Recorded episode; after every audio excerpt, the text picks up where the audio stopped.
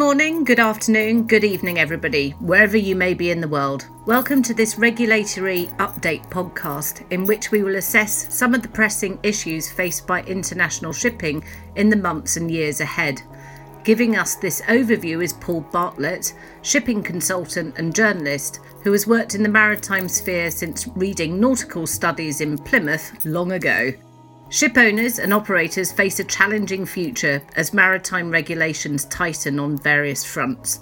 In this podcast, we will take a brief look at decarbonisation and the outcomes from the recent MEPC 76 sessions.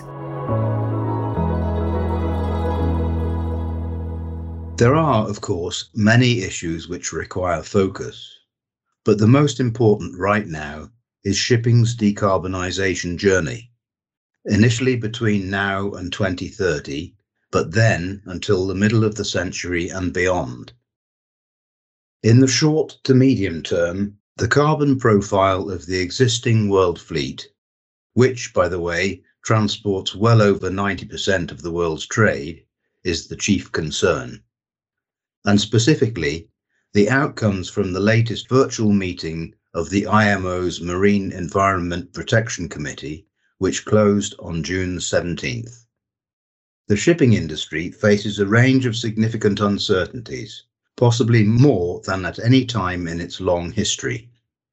Uncertainty is uncomfortable for people in business, and the world's principal stakeholders in the maritime sphere are no exception. The most important uncertainty surrounds the choice of shipping's principal fuel of the future, and this is proving to be a constraint on the industry's decarbonisation journey. Nobody wants to spend many millions of dollars on an asset that could be stranded within 10 years or so. However, global shipping is a remarkably resilient business, and there are many initiatives and opportunities on the road ahead. Along the way, the shipping industry will certainly demonstrate its ingenuity and determination. So let's take a look at the outcomes of the MEPC 76 meeting relating to the decarbonisation of existing commercial vessels, discussed in detail at the meeting. The main indices relating to ships in the existing world fleet, the Energy Efficiency Existing Ship Index, and Enhanced Ship Energy Efficiency Management Plan, the Carbon Intensity Indicator, were the main discussion points. The EEXI is an asset specific one time assessment of a ship's energy status, closely related to the Energy Efficiency Design Index, EEDI, on which the design of new ships has been based since 2013.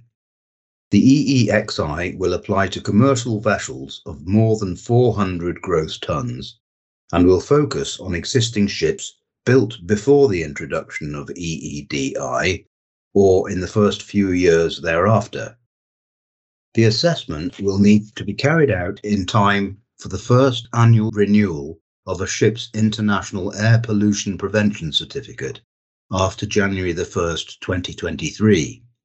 The IMO has set out carbon reduction targets for existing ship types and sizes, with requirements to raise carbon efficiency particularly for older vessels.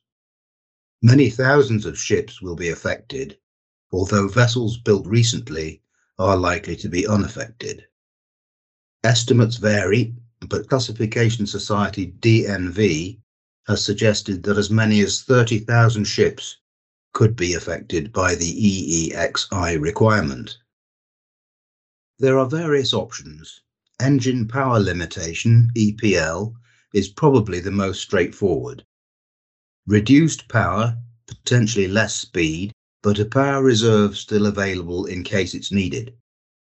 However, the basis on which the EPL is calculated has changed.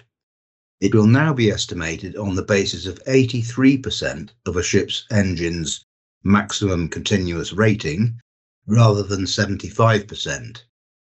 Although this will make EPL a more demanding carbon reducing strategy than was originally envisaged, it is still likely to provide the simplest compliance strategy. However, there are other possibilities, including changes to a ship's hull or propeller, or a combination of the two. Other possibilities include hull appendages, including bulbs, ducts, fins, and other adjustments to improve water flow around the bow and stern. The carbon intensity indicator, which will also enter force at the beginning of 2023, is a different metric and relates to the operation of ships rather than their design. And unlike the EEXI, it is not a one-off assessment, but instead will tighten steadily between 2023 and 2030. The figure for each ship is calculated on the basis of annual fuel consumption and fuel carbon intensity divided by annual distance and ship capacity. The figure is then multiplied by a correction factor. The carbon intensity indicator will assign one of five ratings to ships of more than 5,000 gross tons. Categories A, B, and C are acceptable. D and E are not. Owners of ships in Category D can have three consecutive years with this rating before remedial action is required. Ships in Category E will require immediate attention. These correction factors for the year from 2023 to 2026 have already been set out by the IMO and range from 5% in 2023 to 11% in 2026. However, carbon reduction requirements between 2026 and 2030 have not been decided yet, but will be set out by the end of 2025. However, they are expected to tighten significantly during the second half of the decade. The lack of a clear path all the way between now and 2030 is seen as another challenge for ship operators. There are still many issues to clarify, and we cannot even start to cover the intricacies of how to calculate ships' carbon performance from 2008 until today. Determining ship performance on certain key dates is a major challenge. It is immensely complicated, and there are different proposals on the table. The IMO's 2030 and 2050 carbon reduction ambitions have been set out using 2008 as a base year for comparison purposes. So, for example, a 40% reduction in carbon dioxide output per capacity mile is required by 2030, but there are still questions around how to calculate what has been achieved already, bearing in mind that for many of the relevant years, ships did not have data collection systems. So what happens if ships fail to meet the IMO targets? Well, so far, there is no penalty, at least in a regulatory context. However, before the laggards in the business breathe a sigh of relief, experts believe that there are significant commercial implications.